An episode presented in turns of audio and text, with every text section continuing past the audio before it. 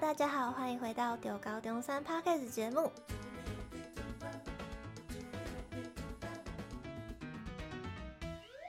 我是今天的主持人企鹅。延续这一季的主题，我们会邀请毕业生、大四生来分享他们对未来的规划，比如说像实习啊、考研究所等等。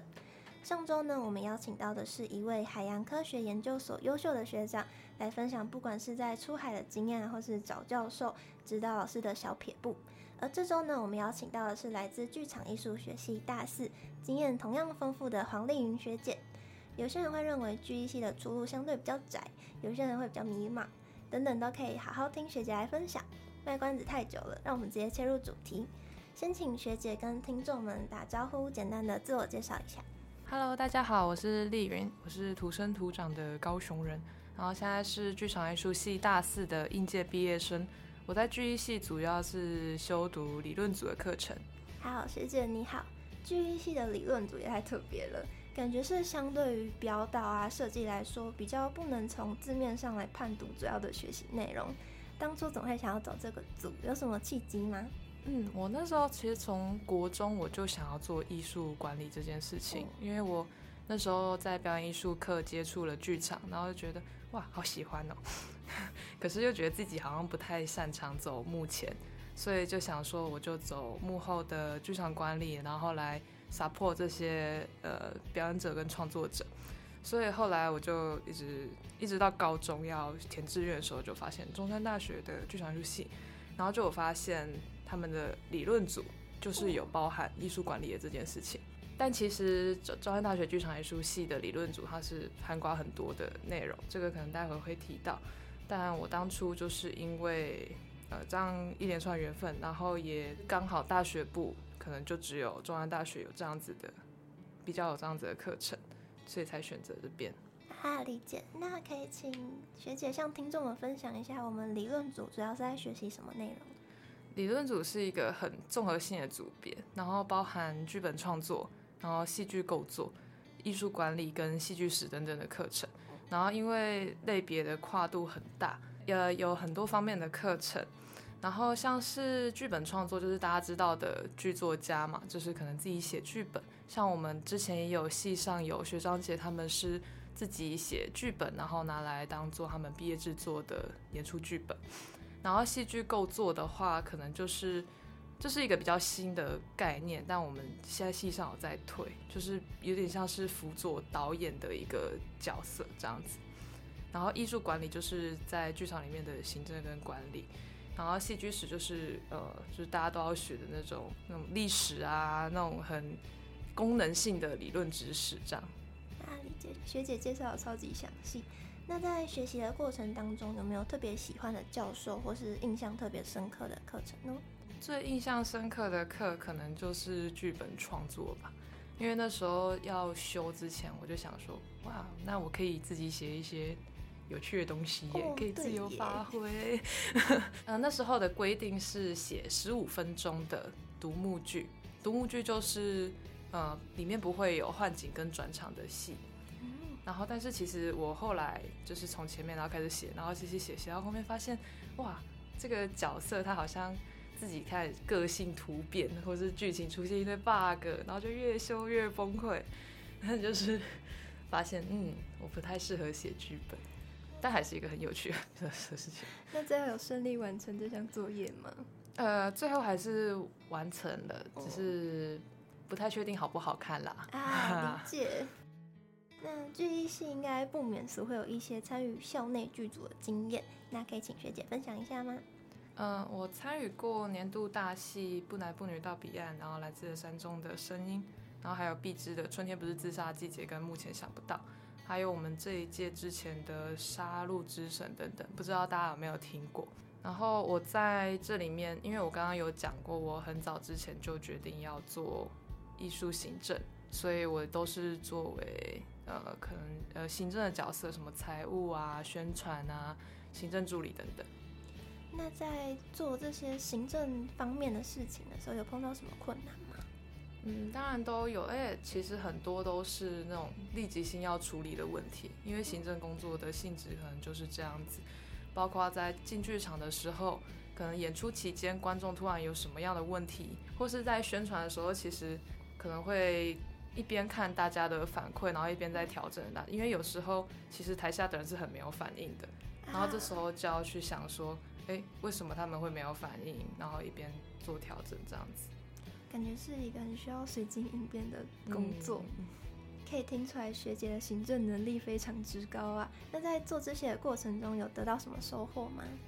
嗯，有哎、欸，就像刚刚说的，他的呃灵机应变的程度很高，所以我觉得我也在训练这方面的呃即兴反应的能力也有一些提升。这样子，就有时候也不是什么 yes or no，就是这样做才对，这样做不对，只是这样子做可能更好。但可能会发生什么样的事情？就是能比较快速的去做取舍，也比较能站在观众的角度去看，能强化创作者跟观众的连接。嗯，对对对，因为创作者其实很常会就是专心于自己的创作，但可能没办法知道外界的感受，嗯、所以我们可能就是作为这这方面的桥梁，然后让他们呃观众知道我们创作者在想什么，然后也让创作者知道观众想要的是什么。感觉是一个非常重要的美和角色。那校外的部分呢？学姐有涉略过校外剧组的制作吗？呃，有。我在大二升大三的时候，有和同班同学一起在外面做一出戏，叫做《无眠》。对，然后那时候就是呃没有学校的资源，我们就是自己先募资筹款，然后自己也掏一点钱出来，然后一起去外面的一个，后来是去一个地下小酒吧做戏，这样子。掏一点钱出来，真的假的？蛮意外的哎。其实很多制作，包括我们，其实在学校的制作也都会要自己缴制作费。对，我们每一档演出都会要自己可能交，可能，嗯、呃，像我们这一档无眠，因为规模比较小，所以是只有交几百块。但是可能一些比较大的，在学校制作，我们就会缴到可能三千块、两千块这样子。对，每个人都要交。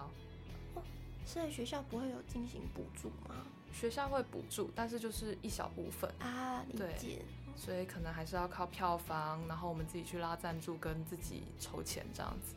那在校外剧组这方面，你有什么特别印象深刻的事吗？嗯，有，因为呃，刚刚说了，就是没有学校的资源嘛，所以很多东西都需要自己去找。但是再加上，因为我没办法用学校的名字，嗯，所以会更困难，因为。对其他外界的人来说，我们就会是一个不知道哪里来的小朋友要作息这样子，对，就不是中山大学学生，对，所以像是我们那时候，因为很多基金会跟企业，他们都会想要找比较已经有规模的剧团，所以到那时候好像是呃去找一个一个议员，然后跟他们说，哎，我们现在想要做这些事情，然后想要推动一些社会议题，可不可以支持我们这样子？然后也很幸运获得很多支持，然后那时候的场地老板也给我们很多支持。那时候那个老板就是有点，有点每一天都有点醉醉，有点锵锵的的那种程度。然后他也给就是给我们很低的租金，然后也每天都在他的 IG 上面发现实，然后帮我们宣传。对，虽然他帮我们宣传的那个票价好像写错了，但没关系，他很有心。票价写高了吗？嗯、呃，就是好像写低了啊，好可惜。但感觉那个酒吧老板根本就是佛心来着，就是还会愿意租借场地给你们。嗯，真的真的，他给我们的价格真的很便宜。然后他那时候也跟我们聊，那是因为他以前也有在自己有做过这类似的事情，所以他觉得。哇，青春热血起来了，也才更能体会你们这个的辛苦所在。对对对，想必前制作一定会耗费许多精神。那在经历过那么多风风雨雨，你有没有觉得自己对某个特定的领域啊，或是方向特别感兴趣？嗯，特别感兴趣，我是有发现特别没兴趣的啦。但要说感兴趣的话，其实我后来是有发现，我很喜欢跟观众面对面或是有接触的工作。像是去宣传，或者是在演出的时候帮服务观众，或者是那种呃社群小编的工作，因为我很我还蛮喜欢像这样直接解决观众的问题，而且其实呃他们很容易会看到一些我们在里面的人没有注意到的问题，我觉得那是很重要的一件事情。确实，越是站在第三个角度去思考，感觉在解决观众的问题一定会得到非常多成就感。嗯，没错。那剧艺系一定都会有自己的作品嘛？比如说像毕业制作啊，或是其他作品等，有没有已经完成的作品或即将上映的作品，想要跟观众们分享的？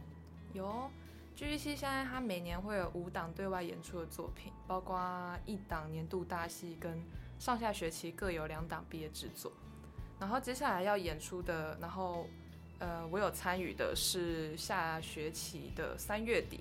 在正港小剧场演出的《末班车开往凌晨三点》，它是剧作家李平遥的作品，然后是一个关于在面临生命重大低潮的四个人，如果有再一次选择的机会，这一切会不会有所不同的一个故事。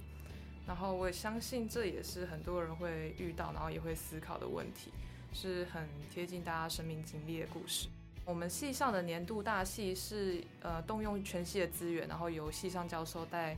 系上各级学生一起制作的演出，然后毕业制作就是基本上就是由毕业班全权主导发想、创作、设计、执行的演出，教授就是一个指导跟辅助的位置，然后由毕业生来带领学弟妹一起完成作品，这样子，感觉是一项很大的工程呢。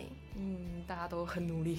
嗯听说还有另外一档壁纸，好像是叫《宜人之地》，对吧？没错，它是在三月的倒数两周，呃，我们两档戏一起看的话会有大学之道。《宜人之地》它是一个日日文翻译过来的剧本，是由导演他自己翻译的。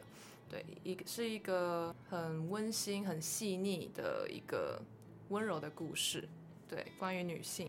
那对学姐刚刚提到的两部作品有兴趣的同学，别忘了三月揪团一起去看戏，分别是跟生命有关的《末班车开往凌晨三点》，以及非常温馨温柔的《宜人之地》，相信一定能从剧中反思许多。接下来来谈谈未来好了，学姐目前对未来有什么样的规划吗？是选择继续深读研究所吗？还是往就业发展呢？嗯、我目前可能会继续读研究所。那时候有申请五年学硕，然后就继续读中山的艺术管理与创业研究所。对，但是可能也会一边工作，因为这个研究所是一个很需要实务经验的研究所。对，所以可能会一边去其他的可能文化场馆或一些多接一些案子这样子。那工作会往那种现场执行啊，还有行销宣传这方面吗？嗯，也都都有可能，就是可能有剧场的剧场里面的。呃，行政的执行就是可能包山包海，也不一定是行政宣传这样子。啊、对，但我可能就是看有什么样的机会来临，那我可能就是去试试看。对，因为这个领域还蛮斜杠的啦，所以我觉得做什么都不是没有可能。确实，主要就是看一个缘分。对对对对对。那在那么多研究所当中，总会想要就读那个艺管所呢？一个部分是我想要继续在我的家乡努力推这件事情，因为跟北部比起来，南部的这件事情还是算没有发展的很好。确实，对。然后中山的艺管所，我觉得他，因为我有先修过他的课嘛，我自己会觉得在这边能跟大家进行嗯交流跟讨论。